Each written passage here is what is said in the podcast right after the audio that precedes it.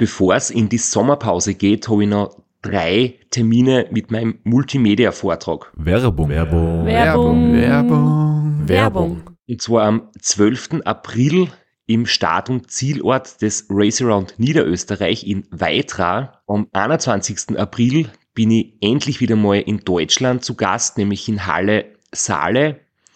Und nach fünf Jahren Pause bin ich am fünfundzwanzigsten fünften wieder in Kärnten.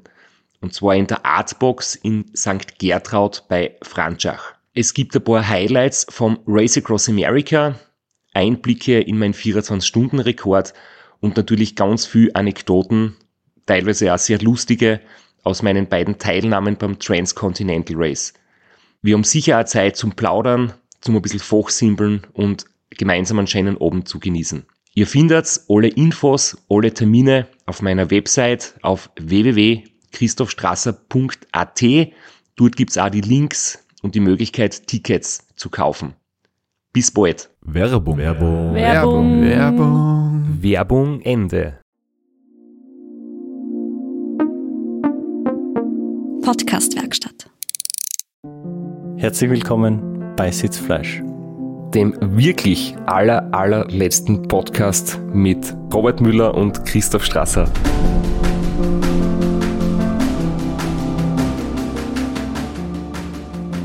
Wer sich erinnern kann, Bike Hard in Bosnien. Wir sind dort gesessen, haben in einer dunklen, staubigen Garage aufgenommen und haben dort, glaube ich, beim Intro gesagt, weil das irgendjemand uns geschrieben hat, dass das wahrscheinlich das allerletzte Mal ist, dass der Robert Müller eingeladen wird, weil er hat mich geschlagen und hat sicher jetzt quasi bei mir die Freundschaft verspielt und ich will nie mehr mit ihm ein Wort reden. Und das war nicht so und jetzt hat sich das Spieß wieder umgedreht. Ich war schneller als er und wir haben uns trotzdem wieder getroffen. Vor allem beim Server-Podcasten kann er ja nichts von dir lernen. Das heißt, ähm, die Gefahr ist nicht so groß, dass er die Tricks und äh, Tipps und Tricks von dir abschaut, nachmacht und besser macht. Aber trotzdem muss ich sagen, es war extrem cool. Ich möchte es kurz so umreißen. Wir sind dort gesessen, es war acht in der Früh, kurz danach, ähm, oder wir sind beide dann am gleichen Tag heimgeflogen und es war am Abend davor die finnische Party. Ich war ein bisschen bedient, ich habe dort nicht nur ähm, Mineralwasser getrunken, sondern ein paar andere Getränke auch. Und man hört im Hintergrund halt ein bisschen das Wasser plätschern und irgendwo ist dann in einer Lagerhalle gearbeitet worden. Aber trotzdem haben wir irgendwie versucht, so locker und vor allem so bald wie möglich nach dem Rennen über das Ganze zu plaudern. Und was ich irgendwie spannend gefunden habe, der Robert hat ja auch schon in seinen Postings sehr eindeutig gesagt, dass er absolut nicht zufrieden war. Flo, kannst du dich an die, an seine... wie immer sehr trockenen und pragmatischen Fazit-Posts erinnern? Er hat jedenfalls gesagt, anders als mit uns Podcasten, es war wahrscheinlich sein letztes T C R, hat er zumindest behauptet. Ja, und, und immer sagen, ich finde es gut, wenn viele Leute immer so das Positive herausstreichen und man kann aus jedem Erlebnis irgendwie was Positives mitnehmen. Ich verstehe es aber auch total. Der Robert ist ein echter Wettkämpfer und ein Radrennfahrer und es gibt einfach manchmal Erlebnisse oder Ergebnisse, mit denen man nicht zufrieden ist, wo man sich mehr erwartet hätte und ich finde es auch wirklich mutig von ihm oder, oder sehr angenehm, dass er das einfach so ausspricht, ohne irgendwas schön zu reden. Jeder andere würde sie extrem freuen über Platz sechs. Vorläufig über ein Finish, über zwei Sektorbestzeiten Stand jetzt. ähm, aber ja, der Robert ist angetreten, um dich zu schlagen, um abzuliefern und er wurde enttäuscht. Und das hört man auch und, und trotzdem war es wieder mal ein sehr, sehr cooles Gespräch mit ihm, wir haben echt einen Spaß gehabt und äh, ja, wünschen jetzt viel Spaß beim Zuhören und ähm, bitte überhört die, sagen wir mal, Produktionsschwäche. Es war der Tag nach der Party und aufgenommen wurde nur mit einem Handy direkt am Strand. Ja, und das ist jetzt die zweite Folge hintereinander, die du mich zwingst anzuhören. Aber bei der nächsten bist du wieder dabei und das dann heißt, reden wir beide. Dann hören. Aber ihr da draußen, ihr hört natürlich gern unsere Podcasts, also bitte hört auch diese Folge an und hört auch die, wo ich dabei bin, an. Wie hat dir gestern die finnische Party gefallen? Naja, also war jetzt nichts Besonderes, fand ich. Es, es gab nichts zu essen. Ja, also wirklich, wirklich gar nichts. Ein Freigetränk pro Person. War ganz nett, aber wow, nichts Besonderes, fand ich. Ich hab's schon irgendwie nett gefunden, weil halt sehr viele Teilnehmer und Teilnehmerinnen da waren. Also die meisten, ein paar sind natürlich schon weg gewesen. Ja. Und die Stimmung war jetzt schon cool so. Der, ja. der Club heraus und da, also die Bar am, am Wasser und Sonnenuntergang und die Ansprache wäre recht nett gefunden, weil es jetzt so ja, das war ganz lustig. Unkompliziert ist irgendwie, ja. keine, keine große Show, sondern einfach der Andrew und der David stellen sich hin und, und reden einfach, ja. ohne Mikro, ohne was. Ja, das passt so zum ganzen Event, ne? Ja. Hey, bitte, wie war es für dich oder warum ist es, es hat so gewirkt, was du gepostet hast, das, also es ist nicht unbedingt enttäuschend, aber du warst irgendwie nicht so ganz happy, oder, mit dem Ganzen?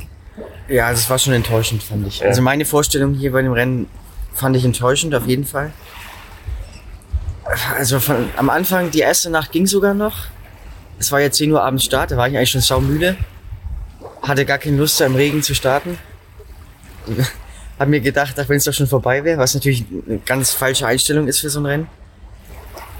Ja, und dann die erste Nacht, das ging noch halbwegs. Da bin ich auch mit dem Robin mal ein Stück gefahren, haben wir uns getroffen, zufällig. Aber sobald dann die Nacht vorbei war, ab fünf Uhr morgens, war ich so müde, den ganzen Montag über, musste ich mich viermal auch hinlegen und Powernaps machen, meistens in Bushaltestellen. Bin überhaupt nicht in Tritt gekommen, bin relativ langsam da rumgefahren und, und habe gemerkt, es geht irgendwie gar nichts voran. Und ja, also ich, ich habe vor dem Rennen, war ich nochmal bei der Tour de France eine Woche in Frankreich unterwegs, auch viel draußen geschlafen und, und jetzt war es nicht so erholsam. Da war ich zwei Tage zu Hause, wo ich nochmal richtig Stress hatte, alles zu organisieren, noch die letzten technischen Sachen am Rad zu machen, Dynamo mit Licht noch zu verlegen und so weiter. Und dann saß ich den ganzen Samstag im Bus, im Flixbus, dreizehn Stunden auf dem Weg zum Start. Sonntag von Brüssel dann mit dem Rad zum Start gefahren, dann da rumgehangen, nicht geschlafen. Also den ganzen Tag über schon.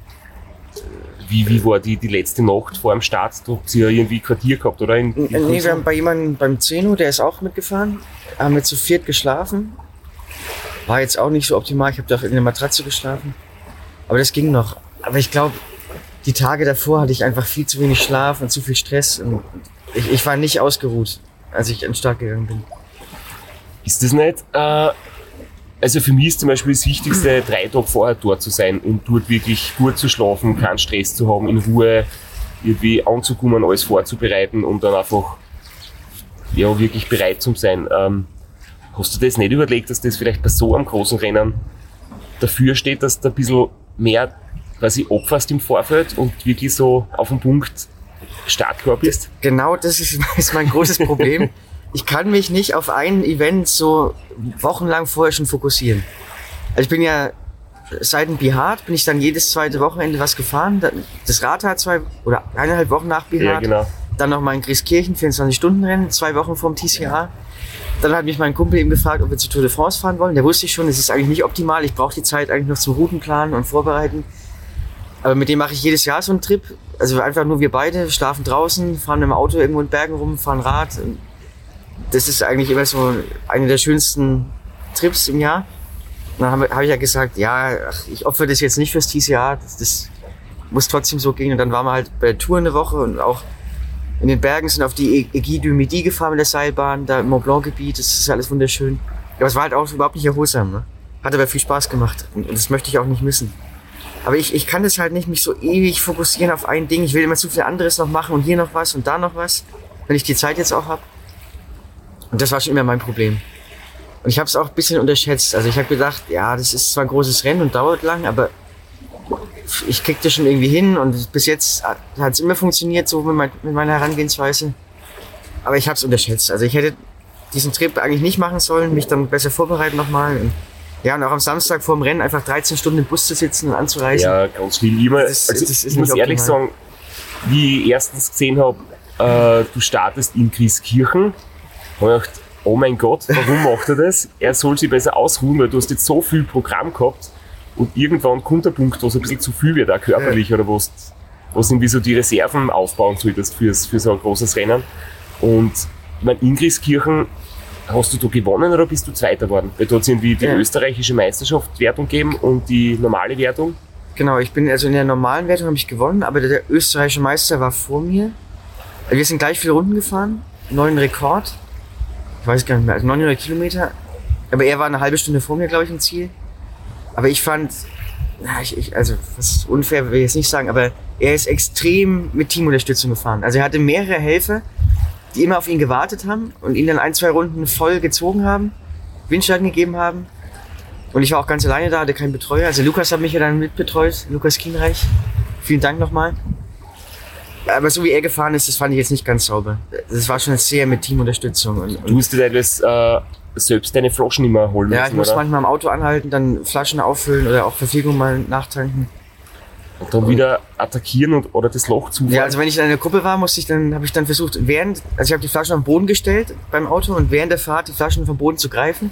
Das hat meistens auch funktioniert. Und dann wieder in die Gruppe ransprinten, dass ich den Windschatten wieder habe. Also es war schon ein cooles Rennen und eigentlich bin ich da gefahren, weil ich das Mountainbike gewinnen wollte, das es im Vorjahr gab für den Sieger. Und dieses Jahr gab es ein Mountainbike für die Frauensiegerin, aber für mich gab es einen E-Scooter. Dann habe ich gewonnen. Okay. Also leider kein Mountainbike. Ich hätte ein neues Mountainbike gebrauchen können. Aber den E-Scooter werde ich jetzt verkaufen und dann kann ich wenigstens ein halbes Mountainbike davon kaufen. Ja, das, das T C R wieder refinanzieren. Ja, naja, dafür reicht es nicht. Das ist schon ganz, ganz schön teurer Spaß hier gewesen. Ja, aber das hätte, ja, das hätte ich schon weglassen sollen. Also das war jetzt nicht dienlich fürs T C R. Ich war mit dem Robert Petzold. Äh, Ich meine, wir haben da mal einen Podcast aufgenommen und wir haben so im Vorfeld ein bisschen geredet. Und der Robert hat auch gesagt, dass du noch viel mehr bringen könntest oder noch bessere Leistungen oder noch bessere Resultate schaffen könntest, wenn du dir mal ganz gezielt vorbereitest. So wie er zum Beispiel. Für ihn steht das ganze Jahr unter dem Motto, beim Rata im Prinzip das Beste zu bringen. Und er sagt, wenn du das so machen würdest, speziell wirklich auch Material ganz genau abstimmen, jetzt beim Rata zum Beispiel das Thema Leichtgewicht und den, einen Trainingsplan, der zugeschnitten ist drauf und im Vorfeld gescheit regenerieren und so, äh, glaubt er, dass du wesentlich schneller sein könntest beim Rata. Hm. Und das ist eigentlich eh genau das, was du selbst auch sagst. Ja, aber das war schon immer mein Problem. Also ich, ich mache halt lieber zu viele andere Sachen. Jetzt fahre ich ja auch in einer Woche wieder eine Rundfahrt, eine normale. Und ich, wenn ich mich so ewig auf ein Event hin fokussiere, da wird mir in der Vorbereitung langweilig. Da denke ich mir, ach, ich könnte doch noch das und das machen. Und dann habe ich auch Angst, wenn es dann, wenn irgendwas schief läuft und ich stürze bei diesem Event, wo ich mich ewig darauf vorbereitet habe, dann, dann ist alles umsonst. Dann habe ich anderen ausgelassen, die ganze Vorbereitung war umsonst und dann habe ich gar nichts am Ende. Ne? Und so fahre ich halt lieber hier und da mal was, habe da schon mal einen Erfolg und, und da Spaß gehabt. Und dann ist das einzelne Event nicht so wichtig. Wenn da irgendwas passiert, ein Sturzdefekt, dann ist es halt so. Also wie jetzt Äh, beim, beim Mittelgebirge-Klassik, wo ich rausgeflogen bin wegen Defekt, das hat mich jetzt nicht weiter gestört. Also passiert halt mal. Ne? Ja. In zwei Wochen ist das nächste Rennen, wieder neue Chance. So bin ich es halt von früher gewöhnt. Jedes Wochenende ein neues Rennen, neue Chance. Das Einzelne ist dann nicht so wichtig. Aber ja klar, ich könnte besser sein, wenn ich mich mehr fokussieren würde. Ja, und jetzt beim T C R, wann hast du die ersten... Also Müdigkeit ist ja das auch nicht. Das, das muss ich sagen, bei mir ist es immer so, dass die, die erste Nacht, wo man durchfährt, eigentlich ziemlich schwierig ist. Ja. Und sobald man dann mit den Schlafpausen beginnt, in der zweiten Nacht, wird's eigentlich, da findet man dann einen Rhythmus und dann ist es mit der Müdigkeit auch besser. Aber du hast ja noch so viele andere Schwierigkeiten gehabt unterwegs. Wann ist denn da richtig losgegangen mit, also mit Routenplanen und so? Also ich hatte die ersten zwei Tage, als es viel geregnet, hatte ich permanent nasse Füße. Dann habe ich zum ersten Mal das Problem gehabt, dass sich so ganz tiefe Falten gebildet haben, wie bei dir nach Bihać. Ja. Und dass ich dann immer beim Treten quasi auf diese Falten unter der Fußsohle draufgedrückt habe und es hat richtig wehgetan bei jedem Tritt. Der Druckpunkt am Pedal, wo diese Falten sind. Und das war ja zwei Tage lang, waren die Füße permanent nass. Da hatte ich immer Schmerzen und dann sind die irgendwann getrocknet und richtig verschorft unten, diese Falten, diese Tiefen. Also das war schon mal sehr unangenehm und sowas hatte ich noch nie, obwohl ich ja oft auch mit nassen Füßen rumgefahren bin. Und dann habe ich am... Ähm, Am Anstieg zum Bernardino an dem Brunnen angehalten und hab mir, bin nicht vom Rad richtig abgestiegen, sondern bin nur an den Brunnen rangefahren und ausgeklickt mit dem rechten Bein und habe mir dabei das Knie verdreht, so ganz blöd, und habe sofort einen stechenden Schmerz im Knie gehabt. Und seitdem hatte ich dann immer wieder Knieschmerzen, immer so, einmal hatte ich sie stärker, dann schwächer, dann waren sie fast weg. Und bis zu dem Punkt, als es in Kroatien, als ich dann über die Grenze gefahren war nach Kroatien, an dem einen Abend war es so schlimm, ich konnte nicht mehr berghoch fahren. Also ich konnte keinen Druck mehr aufs rechte Bein geben. Und dann musste ich an Ort und Stelle, wo ich war, den Tag beenden und Schlafpause machen, weil ich wirklich keinen Anstieg mehr hochfahren konnte. Und da war, war ich kurz davor aufzugeben, weil ich habe gedacht, mit den Knieschmerzen, ich mache da irgendwas kaputt. Und ich hatte auch noch nie vorher in meinem Leben Knieschmerzen, also es war was ganz Neues für mich und ich konnte damit irgendwie nicht umgehen. Und dann habe ich gedacht, ich mache jetzt vier Stunden Schlafpause, wenn es da nicht besser ist, höre ich auf, bevor ich irgendwas kaputt mache. Aber dann war es besser. Auch dank, da war, ist wieder Grieskirchen ein Faktor gewesen. Da habe ich so Traumasalbe bekommen bei der Massage. So einen kleinen, kleinen Tiegel. Den habe ich irgendwie mitgenommen. Und diese Salbe habe ich mir immer aufs Knie geschmiert dann abends. Und dann ist das Knie so richtig heiß geworden davon. Und ich habe das Gefühl gehabt, das hat geholfen. Dann war, nach der Schlafpause war es immer, war, waren die Schmerzen fast weg. Und kamen dann manchmal im Verlauf des Tages wieder. Und an manchen Anstiegen war es dann wieder schlimmer und besser. Auf jeden Fall, das hat mich eine Woche lang ungefähr begleitet, diese Knieschmerzen. Die Traumasalbe hast du vorher nicht kennt, oder? Nee, habe ich nicht gekannt. Die ist in Österreich ziemlich äh, beliebt oder berühmt fast, die, die, die kennt man. Vielleicht, ah. Möglicherweise wird sie in Österreich hergestellt, keine Ahnung, aber ja, ähm, ja es ist nur äh, für alle, die das einmal ausprobieren wollen, es kann wirklich heiß werden. Gell? Also wenn da die Sonne drauf scheint oder wenn du mit den Fingern nicht aufpasst und dir dann ins Auge fährst oder so, das, das brennt halt dann höllisch. Also ja, der ist echt ein bisschen aggressiv, ja, wenn man zu viel nimmt davon. Ja, ich habe auch gestaunt, wie warm das Knie dann geworden ja. ist. Ja, Knieschmerzen, dann hatte ich Sitzprobleme, auch relativ früh schon. Ich habe ja auch nur draußen geschlafen, nicht im Hotel, habe nie geduscht. Das war auch widerlich, also ich habe einfach zehn Tage lang nicht geduscht. Hatte zwar zwei Hosen, aber es ist trotzdem absolut widerlich. Und hatte dann auch an dem einen Abend dann so starke Sitzprobleme, ich weiß gar nicht mehr, in Albanien irgendwo, dass ich auch abbrechen musste, weil ich einfach nicht mehr sitzen konnte. Habe mich da rumgequält und habe dann auch abgebrochen. Zum Glück ist es dann besser geworden. Ich habe dann immer desinfiziert, alle möglichen Sitzcremes, die ich dabei hatte, draufgeschmiert. Ja, aber ich hatte so meine Probleme hier und da. Aber das waren jetzt alles keine Riesenprobleme. Also mein Hauptproblem war einfach meine ständige Müdigkeit. Das ist einfach, ich bin in keinen Flow gekommen, es ist nicht gelaufen. Und dann auch mit der Motivation her. Ich war ja in der ersten Time Station schon zwölf Stunden hinter dir, also schon zwölf Stunden verloren. Und wenn ich auf dem Tracker immer gesehen habe, wo du und der Robin, wo ihr schon seid und wo ich erst bin, oh, da habe ich fast die Krise bekommen. Also das war von der Motivation her echt schwierig, da, da irgendwie weiterzufahren. Wie waren, hast du, hast du eine Zeit verloren bei dieser Achsenstraße-Umfahrung? Weil du bist ja auch irgendwie durchs, durchs Gedachs, oder? Bist du am West- oder am Ostufer? Diese Gravel-Passage, war das das am, mit den Stufen? Ja, oder das mit also am Westufer, also gegenüber von der gesperrten Straße, am anderen Ufer bin ich lang gefahren, über Luzern. Das ist gleich wieder Robin. Ja, und dann musste ich so eine wahnsinnig steile Steintreppe, die war, ich weiß nicht wie lang die war, ein Kilometer oder so, runterlaufen, im strömenden Regen. Ich hatte ja nur normale Straßenradschuhe mit, mit Carbonsohlen, damit konnte ich nicht laufen, die habe ich dann ausgezogen. Bin dann quasi mit Strümpfen da runtergelaufen und, und ich bin fast runtergeflogen mehrmals, weil es so glitschig war einfach. Ich hatte ja keine Ahnung, wie lang diese, diese Treppe da ist und wann es wieder eine normale, normale Straße wird. Aber der Robin hat im Nachhinein gesagt, er denkt, das war die schnellste Option. Aber er hat auch gesagt, mit Straßenschuhen hätte er sich's nicht getraut, ja, weil er hat halt Mountainbike-Schuhe gehabt. Und aber ich war auch, ich war in, in der Passage sehr langsam, weil ich ständig angehalten habe, geflucht habe, überlegt habe, ob ich nicht doch wieder zurückfahre und, und anders fahre. Ich hätte, man hätte auch oberhalb von der gesperrten Straße nach Sissikon fahren können und da dann auf den Radweg. Und ich habe da so viel gezweifelt und geflucht. Oder über, über quasi an die Liechtensteiner Grenze, so wie ich, mit hundert Kilometer Umweg. Ja, da hatte ich jetzt keine Lust drauf. Aber auf jeden Fall war ich da sehr langsam, weil ich einfach viel zu viel gezweifelt habe. Wenn man da einfach straight forward runtergeht und weiß, dann ist es, das ist ein Kilometer lang und dann kann man wieder fahren, ist es was ganz anderes. Also generell, aus der Schweiz waren ja viele Leute da, die da in der Gegend wohnen und die können sich dann natürlich das genau anschauen und scouten vorher.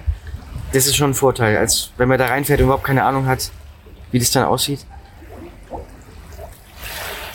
Hast du dann, ähm, also wir, ich würde mal sagen, wir sind beide Dicken ein bisschen ähnlich, wir sind immer, wenn es geht, auf der Straße gefahren. Ne? Ja. Wir sind halt Straßenfahrer und, und keine, in dem Sinn, äh, Mountainbiker oder, oder Abenteurer, die quasi die Offroad-Passagen suchen, weil das gibt es ja auch. bei der finnischen Party wie gestern mit ein paar Leuten geredet, die gesagt haben, sie haben sich immer, wenn es geht, quasi äh, so, so Gravel-Abschnitte gesucht, bewusst, weil sie mhm. gesagt haben, das ist eine geile Abwechslung oder hin und, da, hin und wieder mal das Radl zu schieben, ist ein bisschen äh, Entspannung für die Beine und so.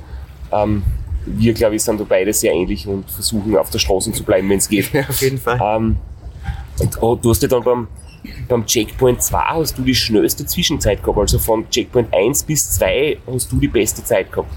Und ja. Ich habe mir das aber angeschaut, ähm, ich denke, dass wir eigentlich gleich schnell waren, nur ich habe quasi in der Zeit zweimal geschlafen und du, glaube ich, einmal. Und genau, das warst du drei Stunden schneller. Das habe ich mir auch gedacht. Ich habe ja, zufällig nur eine Schlafpause gemacht in diesem, ich glaube, sechshundert Kilometer Abschnitt.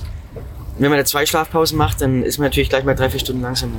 Und, aber trotzdem, das habe ich natürlich im Rennen noch nicht so analysiert und ich habe mir gesehen, aha, jetzt ist der Moment, äh, so wie beim Bihać, äh, jetzt kommt der Robert in Schuss und jetzt greift er richtig an. Über die Berge hat er quasi die Zeit gut gemacht und äh, ich bin gespannt, ob du es nach vorne schaffst. Und für mich war das so als Ziel, ähm, wenn ich in den Bergen es schaffe, vor dir zu bleiben, in den Alpen und dann wieder im nächsten Flachstück, also so durch, durch ähm, Kroatien und Bosnien, wo es dann halt weniger Anstiege gibt, kann ich dann vielleicht wieder ausbauen. Und ich habe damit gerechnet, dass du jetzt den Turbo zündest sozusagen.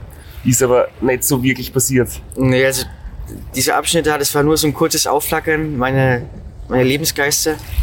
Aber generell in den Bergen war ich auch schlecht unterwegs. Also diese ganzen Pässe, da bin ich irgendwie langsam immer hochgefahren.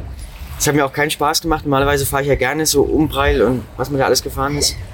Aber diesmal war mir auch die Übersetzung zu dick auf einmal. Also ich fahre schon die, seit Jahren mit der gleichen Übersetzung, vierunddreißig dreißig als kleinstes. Bin damit bis jetzt überall gut hochgekommen, Mortirolo beim Rata und, und alle möglichen anderen Anstiege. Und jetzt auf einmal war mir an mehreren Anstiegen, war mir der Gang einfach zu dick, weil ich zu langsam war. Und weil ich auch noch nie mit so viel Gepäck am Rad gefahren bin, weil das Rennen ja so lang war, habe ich jetzt mehr Gepäck als sonst natürlich dabei gehabt, was mich auch enorm gestört hat. Ich weiß gar nicht, dass es sonst niemanden stört. Mich stört es total, diese, diese riesen Satteltasche am Rad zu haben mit, mit viel Gepäck und Gewicht, die einen am Berg runterzieht und wo das Rad einfach ist nicht mehr so agil und wendig, sondern träge und schwer. Und das stört mich enorm. Da der geht Schwerpunkt dieser Höhe oben. Ja, und, und, und der Fahrspaß geht da verloren. Wenn ich berghoch fahre und es hat fünfzehn Prozent, dann muss ich diese, diese schwere Möhre da hochwuchten. Das macht einfach keinen Spaß. Ja, und dann war mir ab fünfzehn Prozent eigentlich immer der Gang zu dick. Und das war natürlich für die Knieschmerzen auch nicht förderlich. Und, und ich hatte da keinen Spaß in den Bergen damit. Mir fällt es immer auf, also wenn ich am Radl sitze oder, oder in der Abfahrt, dann geht's eigentlich. Aber wenn man dann einmal stehen bleibt und das Radl einfach festhaltet, ja, und du merkst, das fällt um oder das, das geht ein bisschen so, äh, es, es ist schräg und möchte umfallen, du merkst, wie schwer das plötzlich ja. ist. Und ich habe noch zwei Flaschen zusätzlich gehabt, hinten ähm, quasi bei der Arschrakete daneben. An so einem Gestell, ne? Ja genau, und dann ist der Schwerpunkt so richtig hoch und wenn die mhm. Flaschen voll sind, äh, teilweise das Rad jetzt so schwer ist, dass du es nicht aufheben kannst. Wenn du es jetzt ja. irgendwo über Kante drüber hebst, wenn du gerade stehst oder ja. du haltest an der Tankstelle und dann, dann hebst du das Radl über die Gehsteigkante zum Weiterfahren. Ähm, extrem schwer. Das ja. ist echt. Also das Wahnsinn. Stört mich nach wie vor enorm bei diesen Rennen, dass man diese schwere bepackte Rate hat. Obwohl meins noch relativ leicht ist im Vergleich, glaube ich. Also jemand ist ins Ziel gekommen mit einem zwanzig Kilo Rad mit Gepäck. Das ist unvorstellbar für mich, so ein zwanzig Kilo Rad über die Berge zu wuchten. Meins hat, glaube ich, so zwölf, dreizehn Kilo gehabt. Also ohne Essen und ohne, ohne Trinken. Aber immer noch viel zu viel. Naja, auf jeden Fall in den Bergen ging es auch nicht voran und bin ich auch nicht richtig in Tritt gekommen und das hat sich so durchgezogen. Also es war nie so, dass ich wirklich im Flow war und gedacht habe, jetzt geht's mal ordentlich voran, jetzt macht's auch Spaß und ich kann ordentlich fahren. Das, das gab's diesmal irgendwie gar nicht. Das eine Foto in deiner Story, wo du vor dem Flussufer stehst und irgendwie sagst, äh, Routenplanen ist, ist deine Stärke, in Klammer not. Wo ist das passiert? Das war bei, bei Kärnten, glaube ich, am Pressegger See. Da habe ich versucht, statt oben die, die Hauptstraße zu fahren, unten am Fluss einen Radweg entlang zu fahren. Und das, der Radweg hat dann irgendwann vom Fluss einfach aufgehört und ich hätte auf der anderen Seite, wäre es weitergegangen und ich hätte über den Fluss gemusst, aber es war keine Brücke da und einfach nur ein, ein tiefer Fluss. Also ja, meine Routenplanung insgesamt, die, die war auch beschissen. Also ich habe da natürlich zu wenig Zeit investiert, nicht genau immer geschaut, sind die Straßen fahrbar, ist es Gravel und, und öfter... Oder ich bin da manchmal zwanzig Prozent Anstiege hoch, also nicht mehr gefahren, sondern gelaufen, geschoben. Zum Beispiel, als ich versucht habe, Zagreb zu umfahren, bin ich so einen zwanzig Prozent Anstieg hochgelaufen, zwanzig Minuten lang eines Morgens. Oder wenn ich irgendwo in so steile Schotterwege reingefahren bin, bin ich öfter dann umgedreht und habe einfach geguckt, wie ich auf der Straße außen rumfahren kann. Und irgendwann hatte ich gar kein Vertrauen mehr in meine Routenplanung und habe spontan einfach umgeplant und bin irgendwelche anderen Strecken gefahren, habe mich dann an dir auch orientiert, wie du fährst. Zum Beispiel den ganzen letzten Abschnitt vom Parcours vier, wo der zu Ende war, in Meteora, bis zum Beginn vom Finisher-Parcours, habe ich meine ganze Routenplanung über den Haufen geworfen, habe mich da oben hingesetzt am Ende vom Parcours vier und habe deine Route nachgeplant. Im Real Life einfach geguckt, wie du gefahren bist und das auf, Kom- auf Komoot danach geplant. Und ich hatte aber dummerweise die Karte mit den gesperrten oder verbotenen Straßen nicht auf dem Handy. Deswegen wusste ich jetzt, wusste ich nie genau, ob ich die Straßen fahren kann oder ob die verboten sind. Und bin da, was wir ja schon festgestellt haben, einmal durch einen verbotenen Tunnel gefahren. Und vielleicht habe ich auch woanders mal eine verbotene Straße erwischt. Also ich werde sowieso noch Stunden Zeitstrafe kriegen. Viele Stunden wahrscheinlich. Ja, das, das, das dauert jetzt dann wahrscheinlich wieder siebzehn Jahre, bis wir die endgültige Auswertung kriegen mit der Zeit. Aber ob ich jetzt dadurch noch Plätze verliere oder nicht, ist mir auch wurscht. Also Platzierung ist mir eh bei dem Rennen relativ wurscht. Ich war jetzt am Ende ja offiziell Fünfter, eigentlich Sechster, weil der Drittplatzierte wurde disqualifiziert, zu Unrecht, finde ich. Also ich, ich finde, ich bin Sechster geworden. Und wenn ich jetzt durch Zeitstrafen noch ein paar Plätze verliere, ist mir das auch egal. Werbung. Werbung. Werbung. Werbung. Werbung. Flo, bist du auch schon so aufgeregt, wenn du an den April denkst? Jedenfalls. Äh, wenn du das Gleiche meinst wie ich, dann bin ich schon sehr voller freudiger Erwartung. Voriges Jahr haben wir erstmals einen Live-Podcast gehabt und weil das einfach so ein super schöner Abend war, werden wir das wiederholen. Und zwar dieses Mal im Zuge des Neusiedlersee Radmarathons in Mörbisch. Ja, und zwar werden wir uns am Freitag, dem neunzehnten vierten im Strandhaus Mörbisch die Ehre geben und mit einem unglaublichen Überraschungsgast äh, einen Live-Podcast aufnehmen. Also allein schon wegen dem Gast bin ich so nervös. Ich hoffe, dass du nicht dich ins Publikum setzt äh, und zuhören willst, aber ich muss sagen, der, der Gast ist wirklich grandios und ich würde sagen, wir hören einfach einmal, was er zu dem Ganzen sagt. Hallo, Johnny Hoogerland hier. Heute stehe ich natürlich wieder am Start beim Neusiedlersee Radmarathon. Immer ein Highlight des Jahres. Nebenbei bin ich auch live beim Podcast beim Neusiedler Radmarathon. Es wird mich natürlich riesig freuen, wenn ihr live dabei seid und dass wir vielleicht kurz über ein paar Höhepunkte aus meiner Karriere reden können. Sehen wir uns dann. Wer die legendäre Stimme noch nicht erkannt hat, das war Johnny Hoogerland, legendärer Fahrradprofi und Pensionsbetreiber in Kärnten. Ja, und noch unter anderem dreimaliger Teilnahme oder Finish bei der Tour de France, jetzt auch im, in der Radmarathon-Szene sehr erfolgreich und sehr umtriebig. Und ja, wir freuen uns sehr, dass wir mit ihm äh, den Abend gestalten können.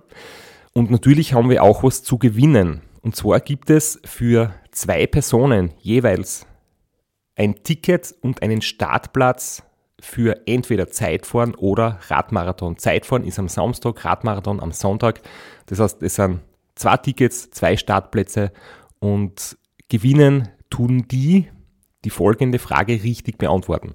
Wie viele Tage ist Johnny Hoogerland bei der Tour de France zweitausendelf im rot-weiß gepunkteten Bergtrikot unterwegs gewesen? Schickt uns eine E-Mail an sitzfleisch at christophstrasser punkt a t. Wir freuen uns auf eure Teilnahme, wir freuen uns auf äh, den Live-Podcast im Strandhaus und vor allem auf unsere Teilnahme, weil wir beide haben auch eine Startnummer und werden Samstag beim Zeitfahren dabei sein. Ja, und werden uns wieder mal mit den Besten der Szene messen. Du wahrscheinlich ein bisschen kompetitiver als ich, aber ich freue mich immer wieder, wenn ich mich aufs Zeitfahrrad setzen kann. Heuer bin ich ohne Scheibe am Start, weil du meine Scheibe ja verkauft hast. Vielleicht können wir nur in der Leihgeschäft einfällen. Werbung. Werbung. Werbung. Werbung. Werbung Ende.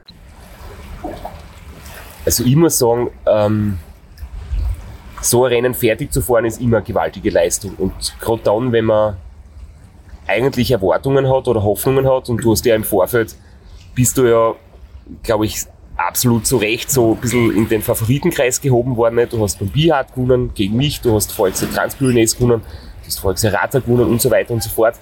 Ähm, und jetzt hat man dann Erwartungen und merkt unterwegs, es geht absolut in die falsche Richtung.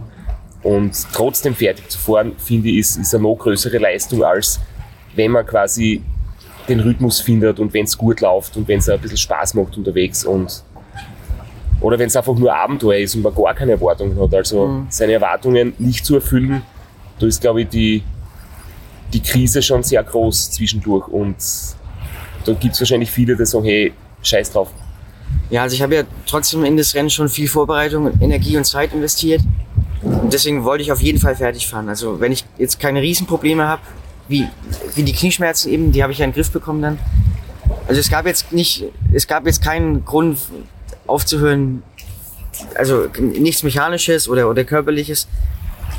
Es war eigentlich nur der Kopf, der, der mich quasi dazu gebracht hätte aufzuhören, aber da war ich stark genug, dass ich das zu Ende fahren wollte.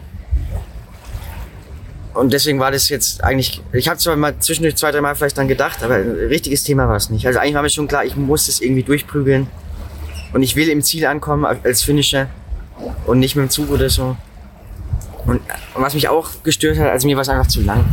Zehn Tage lang den Fokus zu behalten, sich immer zu stressen, weil man hat ja die ganze Zeit Stress, man will keine Zeit verlieren beim Einkaufen, wenn man sich für die Schlafpause fertig macht, wenn man danach wieder aufsteht und alles zusammenpackt. Man will ja immer schnell sein, effektiv sein, macht sich Stress.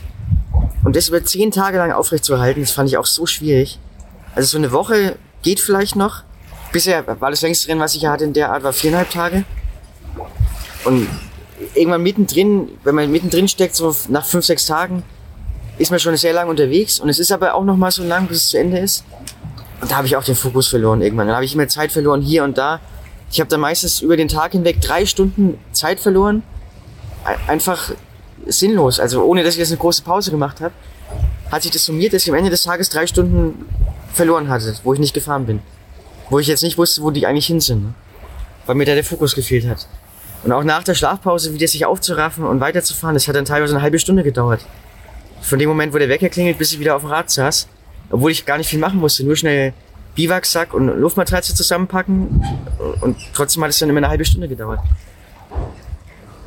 Beim Einkaufen warst du aber eigentlich ja insofern effizient, weil du hast immer quasi viel auf einmal gekauft, oder? Mit Rucksack ja. und so und, und bist jetzt nicht alle paar Stunden stehen geblieben. Nee, also ich bin manchmal nur einmal am Tag in den Supermarkt gegangen, habe meinen Rucksack voll gemacht mit Essen und das hat dann vierundzwanzig Stunden gereicht. Also ich war auch in manchen Ländern, in der Schweiz war ich gar nicht einkaufen, weil es mir zu teuer war. In, in Bosnien war ich auch nicht einkaufen. Und ja, also vom Einkaufen her, ich habe auch nie an Tankstellen was gekauft. Eigentlich immer nur Bäckereien und Supermärkte und maximal zwei, dreimal am Tag.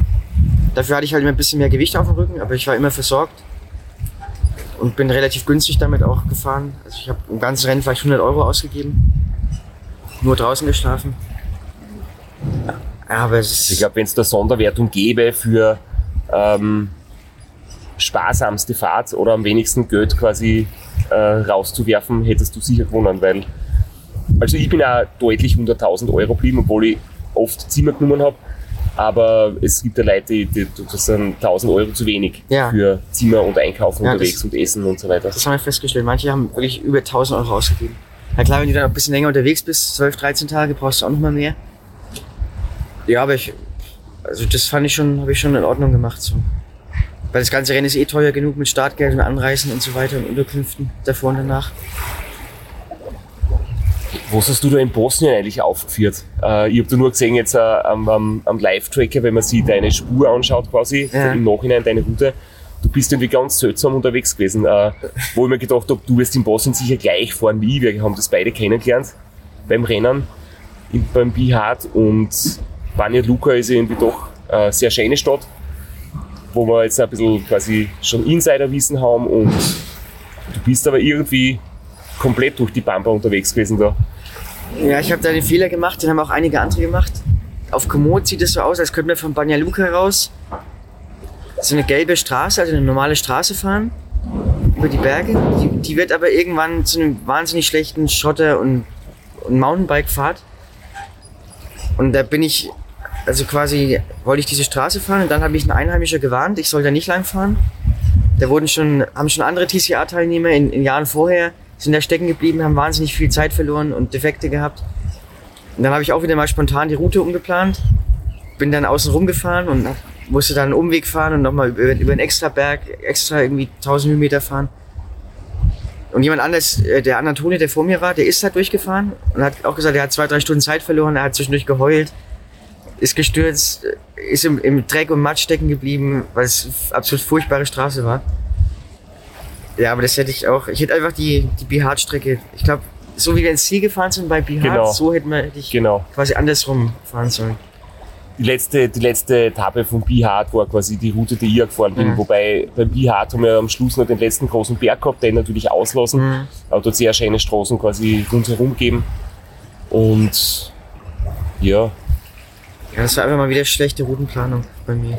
Ich habe da bei Komoot einfach zu wenig drauf geachtet, sind die Straßen asphaltiert wirklich oder nicht. Weißt du, der, der Nikica, der Organisator von Bihać, hat mir erzählt, dass äh, Komoot den Spitznamen hat, äh, Gravel Finder App.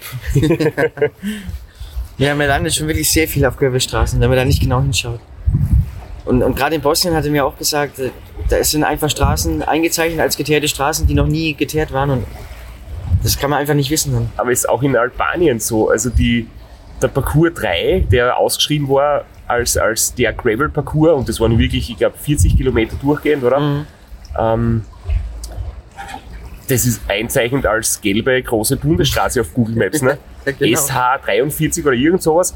Und du denkst dir so also auf Google Maps, ja passt, da kann man ja. Komoot äh, entlang fahren. Und dann ist es halt brutal schwierig. Also ich muss sagen, ich bin ja die äh, Parcours drei im Training einmal abgefahren und da war es deutlich besser. Ähm, jetzt im Rennen war es entweder durch Regen, vielleicht ein bisschen ausgewaschener. Es war auf jeden Fall der, der Schotter ziemlich grob. Oder das, weil, weil früher mit dem mit der Motocross oder mit dem, mit dem Motorradl durchfahren. Auf jeden Fall war es jetzt deutlich schwieriger. Mhm. Und ja, wenn man das einmal versucht, mit dem Auto zu fahren, dann kann man irgendwie den Notruf fehlen. Ja, ja da habe ich auch den Fehler gemacht wieder mit dem Material. Ich bin halt mit meinem normalen Rennrad gefahren, Felgenbremse, immerhin achtundzwanzig Millimeter Reifen, diesmal statt fünfundzwanzig. Aber wenn man da durch groben Schotter fährt, bergunter, muss man einfach so langsam fahren, die ganze Zeit bremsen. Bis einem die Hände wehtun und die Felgen heiß werden. Und dann musste ich alle zehn, fünfzehn Minuten Pause machen, die Hände ausschütteln, Felgen abkühlen lassen und bin in Schrittgeschwindigkeit dann da runter gerumpelt. Es macht einfach überhaupt keinen Spaß, zieht sich ewig hin. Ich habe da viereinhalb Stunden gebraucht für die, vier Kilo, äh, für die vierzig Kilometer Gravel. Und wenn wir unten ankommen, dann ist man so schlecht gelaunt und also das ist, ich verstehe den Sinn auch nicht dahinter. Wenn es ein Straßenrennen ist und so ausgeschrieben ist, dass man dann ständig solche beschissenen Gravel- und, und Schotter- und Dreckswege fahren muss, verstehe ich einfach nicht. Mir geht's gleich. Ähm, wobei halt, wenn man es weiß im Vorfeld, ist es noch ein bisschen leichter, wie wenn es dann zum Beispiel in Albanien einfach die, die Bundesstraßen so extrem arger Schotter werden und wo quasi dreißig Kilometer, es ist keine Baustelle, es ist halt zuerst bloß ein bisschen Baustelle, aber eigentlich war es einfach Schotterstraße, hm. dreißig Kilometer, so Richtung griechische Grenze. Ja. Und das ist für mich dann halt immer so ganz unangenehm, weil auf das bist du nicht vorbereitet. Und du ja. hast im Kopf so ein bisschen so, okay, wie viele Kilometer gehen sich heute aus und wie viele Stunden werde ich noch fahren und wo wird vielleicht die nächste Pause sein und dann hast du einfach einen Schnitt von zwölf Kilometer pro Stunde über die Passage. Und die ganze Idee für den restlichen Tag wird über, über den Haufen geworfen. Ja, also ich habe auch äh, von Zeitplänen her, ich habe auch gedacht, das Rennen, ich kann es vielleicht in acht, neun Tagen fahren. Irgendwann ist, ist mir klar geworden, das kann man alles vergessen, man ist so langsam. Also das wird auf jeden Fall zehn Tage dauern. Bei dir hat es jetzt auch neun gedauert? Ja, acht, sechzehn. acht, sechzehn, ja, bei mir ungefähr vierundzwanzig Stunden mehr, neun, siebzehn oder was. Ja, aber es haben viele auch gesagt, sie waren viel langsamer als gedacht. Ja. Und auch der finnische Parcours dann, das sind hundertfünfzig Kilometer. Wenn man dann kaputt ist am Ende, denkt man, ja, in sechs, sieben Stunden schaffen wir es vielleicht. Dann habe ich zehn Stunden gebraucht, ja. weil einfach nochmal so viel schlechte Gravel-Abschnitte und so viel steile Anstiege sind. Also Zeitplan kann man da re- recht früh im Rennen schon über den Haufen werfen. Dein äh, Radl ist ja eigentlich schon eine spezielle Version. Ähm, oder sagen wir so, das Setup ist ziemlich außergewöhnlich, weil wie oft gibt es das? Felgenbremse, du bist jetzt ja auf, auf Tubeless umgestiegen. Das ja. ist, glaube ich, eher außergewöhnlich, oder?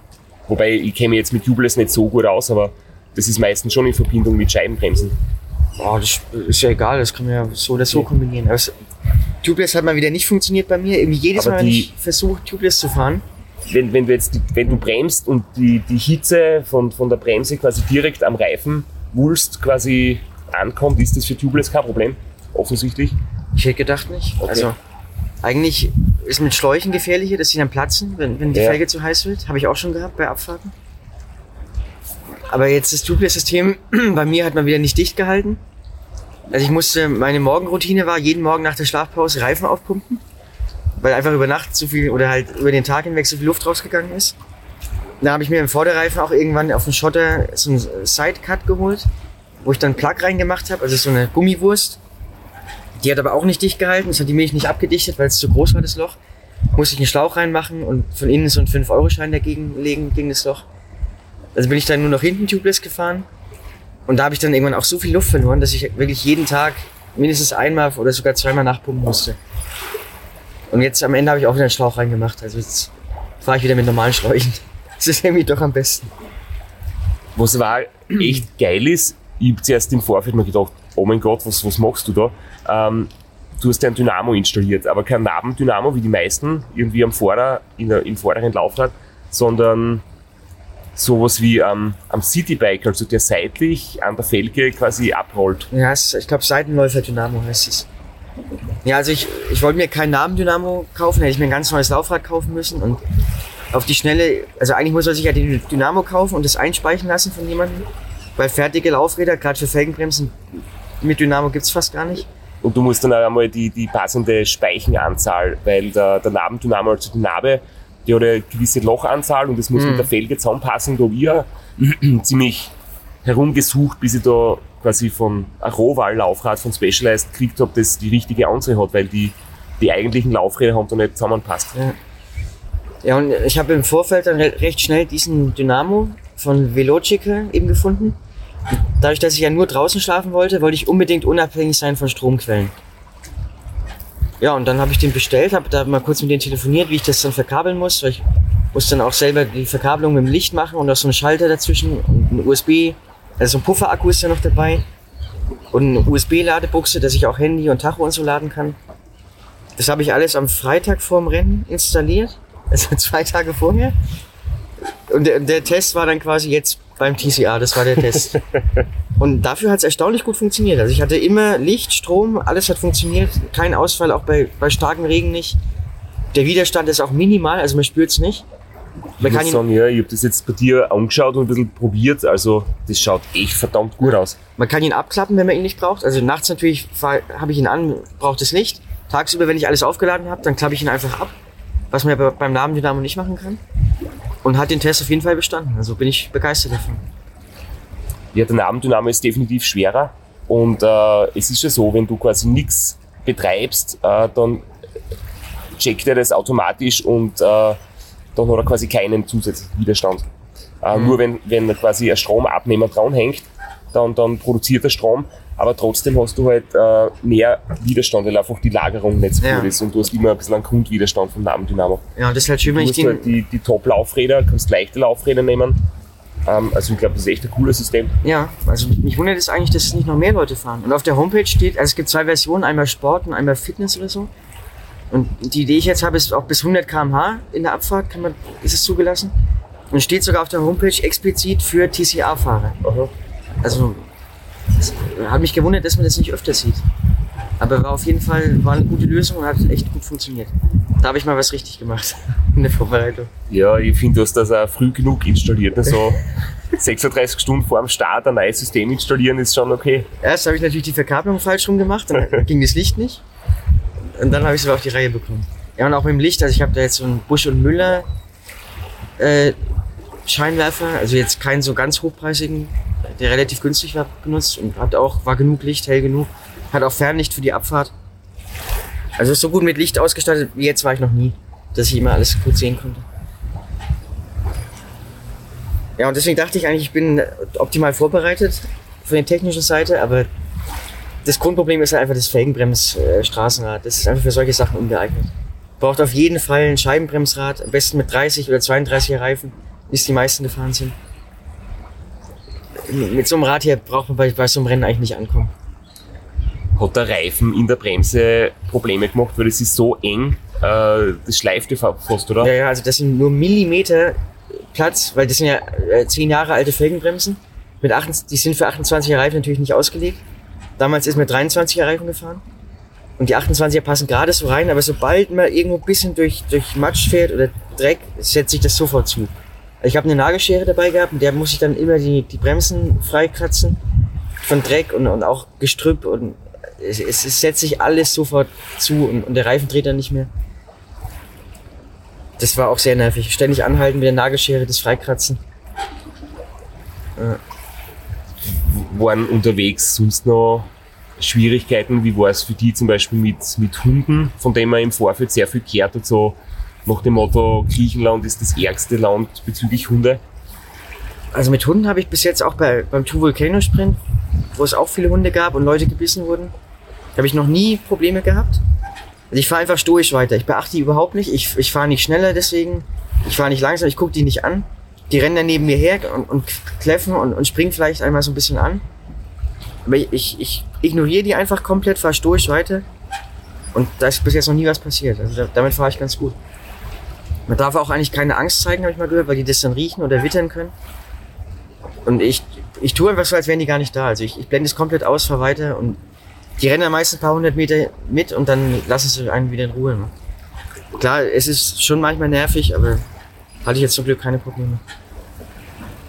Bären habe ich auch nicht gesehen diesmal, im Gegensatz zu anderen, die auf dem Albanien-Parcours, ja, ja, welche, genau. welche, ja. ich glaube zwei, drei Leute haben da wirklich Bären gesichtet.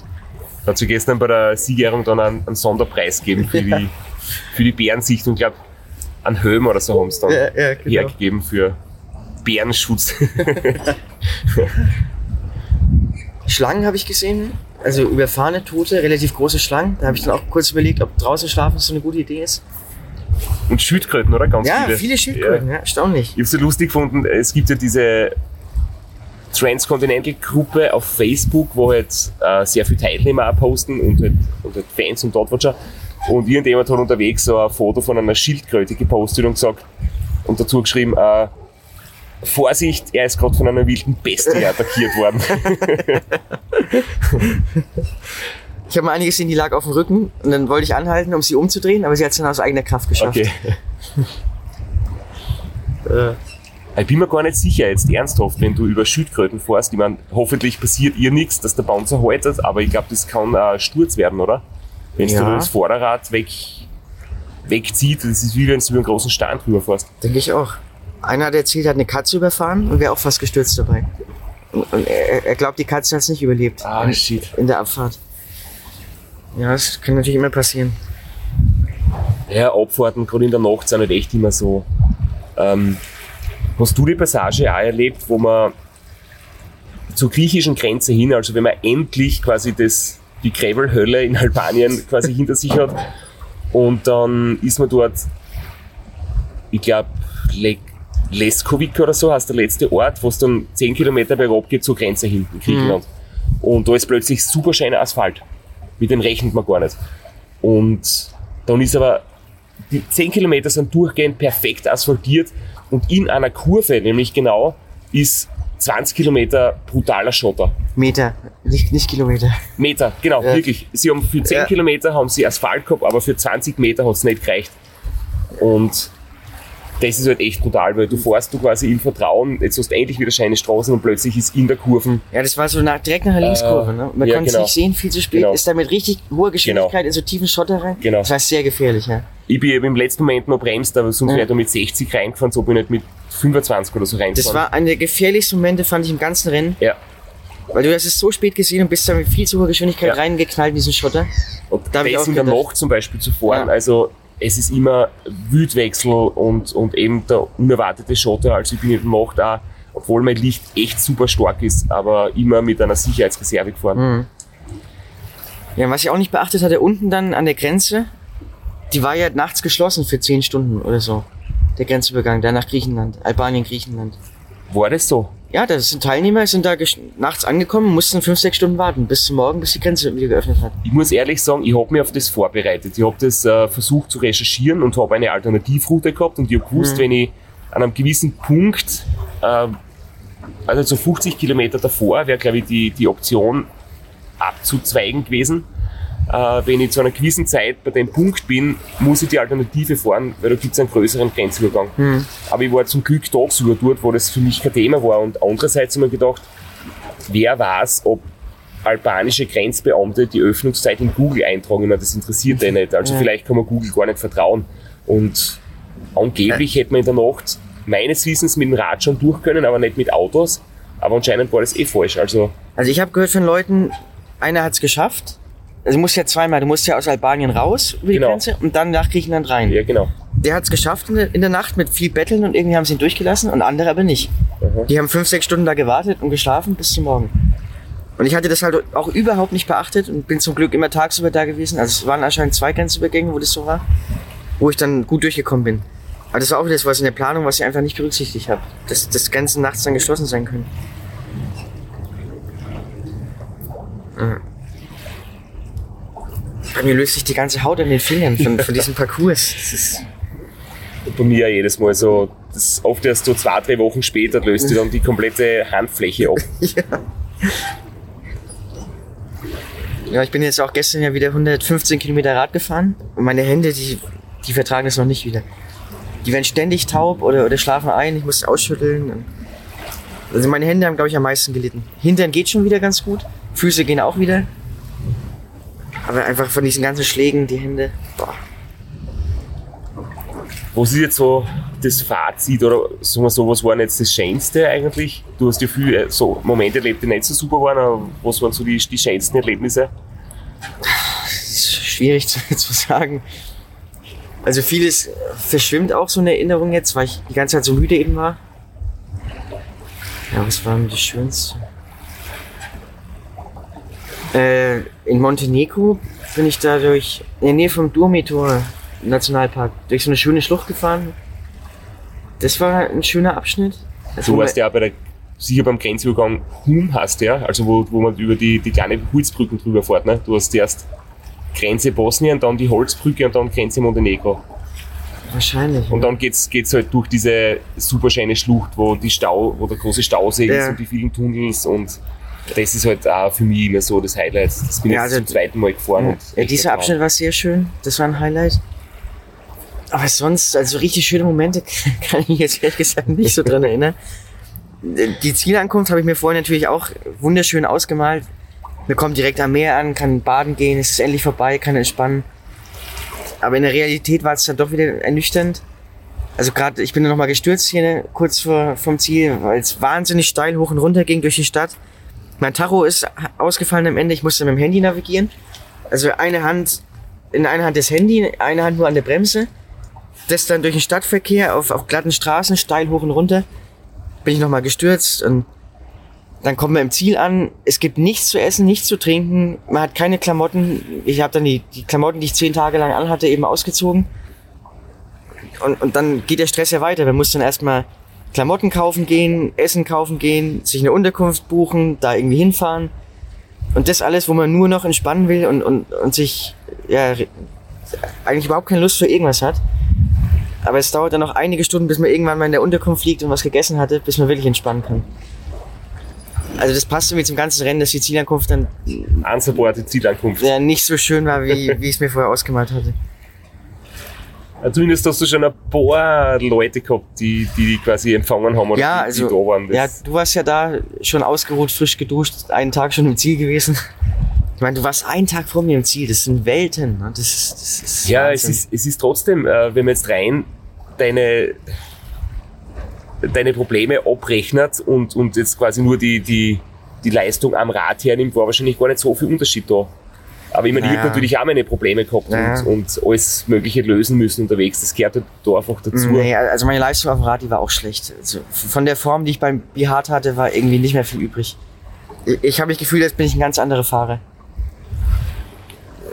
Ich habe mich nie gut und stark gefühlt auf dem Rad, nie. Und bei Bihać habe ich das, am letzten Anstieg noch, habe ich mich noch gut und stark gefühlt.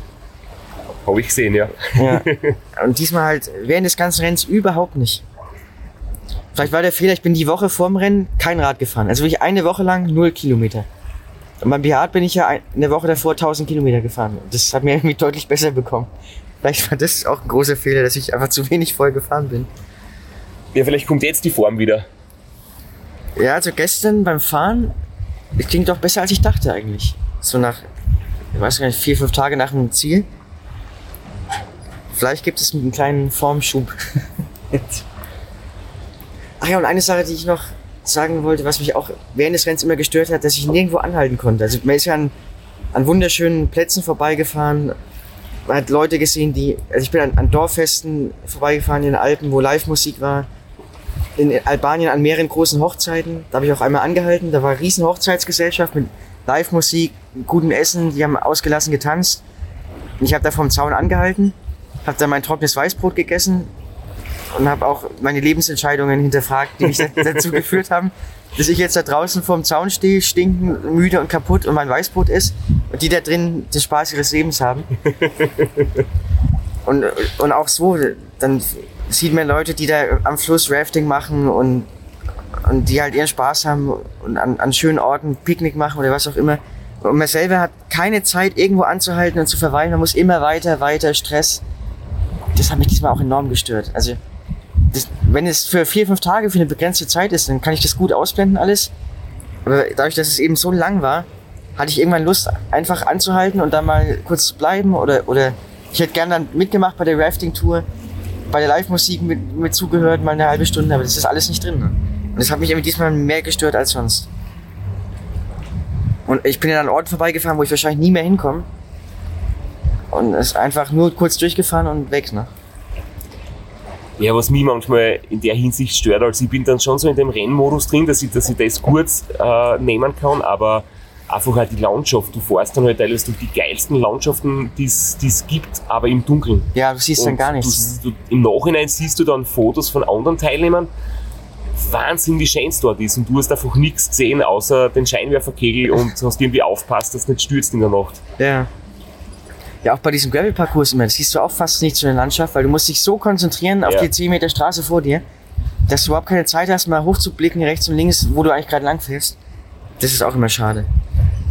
Auf der Straße geht es ja noch besser, aber im Gravel muss man sich so voll konzentrieren. Aber das heißt, Sturz hast du wirklich nur den letzten gehabt, quasi in Thessaloniki, oder? Ja. Am letzten. Und da war auch die, die Straße gerade so glatt, dass, dass ich gerutscht bin wie auf Eis und ich habe nur eine winzige Abschürfung hier am Knie. Es ist so gut wie nichts passiert bei mir und beim Rad, weil die Straße einfach so rutschig war. Ja, das war das, wo ich ein bisschen das im Nachhinein, das Video haben sich sehr viel Leute angeschaut, wo ich da so rumgeflucht habe und gesagt habe, hey, ich schieb das Radl bergab, weil es ist so gefährlich. Ja. Und ich habe mir dann gedacht, hoffentlich passiert da nichts. Also wenn man da vielleicht nicht so der, der, der super geübte Techniker ist am Radl oder in der Nacht kommt oder vielleicht wenn es feucht ist, das ist unfahrbar. Also bei Regen absolut unfahrbar, ja. Was wieder teilweise runter, dreißig Prozent runtergefahren sind.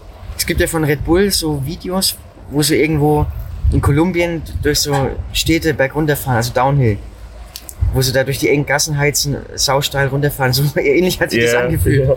Also das könnte man hier in Thessaloniki auch machen, so ein Video. Und da mussten wir halt runterfahren am Ende von, von zehn Tagen Rennen.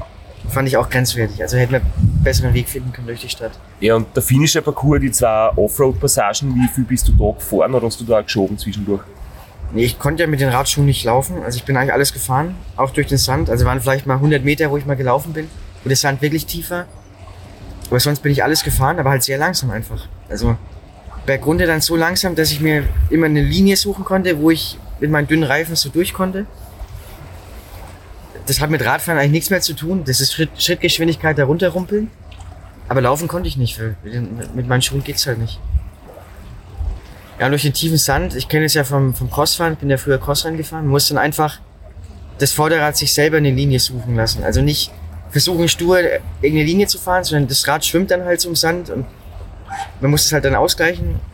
Und ich hatte zum Glück schon ein paar Spuren von dir und Leuten, die vor mir da waren, wo ich dann sehen konnte, wo der Sand tief ist, wo der Sand nicht so tief ist, wo man besser fahren kann. Wo dann die, die Spur aufhört und dann plötzlich die, die Fußspuren beginnen, ja, genau, oder? Wo schon Leute rumgeschlingert sind.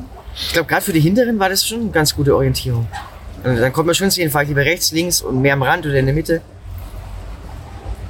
Ja, aber hast du das jetzt so, das Kapitel T C R ist jetzt einmal wahrscheinlich für immer geschlossen, oder? Das ja, also es gibt drei Sachen, die mich einfach wahnsinnig stören. Einmal Faktor Routenplanung, wo ich keine Lust habe, hunderte Stunden zu investieren, das ist für mich Zeitverschwendung. Und wenn ich so viel Startgeld bezahle, dann will ich auch eine, eine fertige Route haben vom Veranstalter. Und nach wie vor bin ich der Meinung, ein Radrennen braucht für alle die gleiche Strecke. Also, dass jeder da was anderes fährt, das, damit wäre ich immer noch nicht warm. Dann diese Gravel-Parcours stören mich enorm. Also allein das ist auch schon ein Grund, nicht mehr zu starten.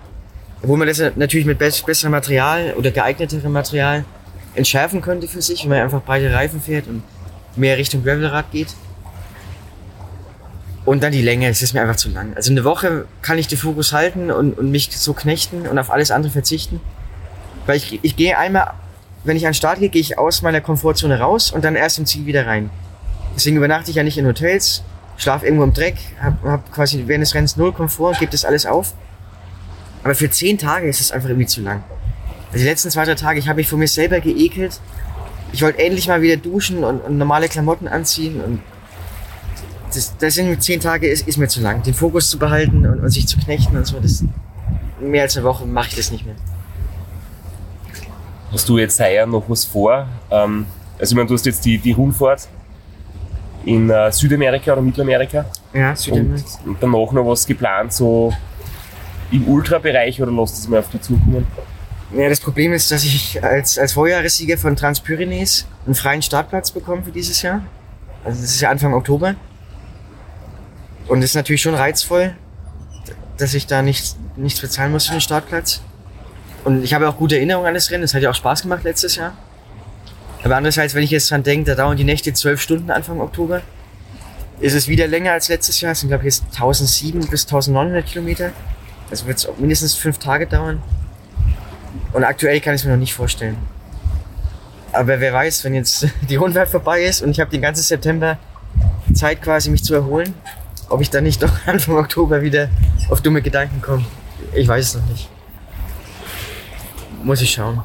Ja, aber jetzt geht's mal zuerst nach Hause, oder? Ja. Und ich muss jetzt eh dann auf die Uhr schauen. In einer Stunde ist Abreise und jetzt muss ich schnell die letzten Sachen fertig machen. Ja, ich muss dringend mal wieder nach Hause, in meinem eigenen Bett schlafen ein paar Nächte und mein, mein Rad mal wieder, das ist jetzt auch wieder runtergeritten, Züge, die Schaltung funktioniert nicht mehr, Kette muss gewechselt werden. Also ich muss dringend mein Rad wieder auf Vordergrund bringen. Tretlager? War beim Bihać im Arsch, ist es mittlerweile neu oder hast du das gleiche drinnen lassen? Nee, ich habe neues, aber ich habe Spiel jetzt drin. Also die Kurbel wackelt. Ich weiß nicht, ob die sich die Kurbel gelockert hat oder irgendwas im Lager ist. Auf jeden Fall ist jetzt Spielen im Tretlager. Und, und knacken tut es trotzdem. Ich glaube, das kommt vom Hinterrad. Irgendwas knackt einfach immer bei mir. Ja, ja. Brech mal auf, oder? Ja. Genau. Das schöne, was ist denn heute? Dienstag. Dienstagmorgen. Am Strand, das Wasser plätschert, ähm, verabschieden wir uns von Thessaloniki. Ja, genau. Also, ciao.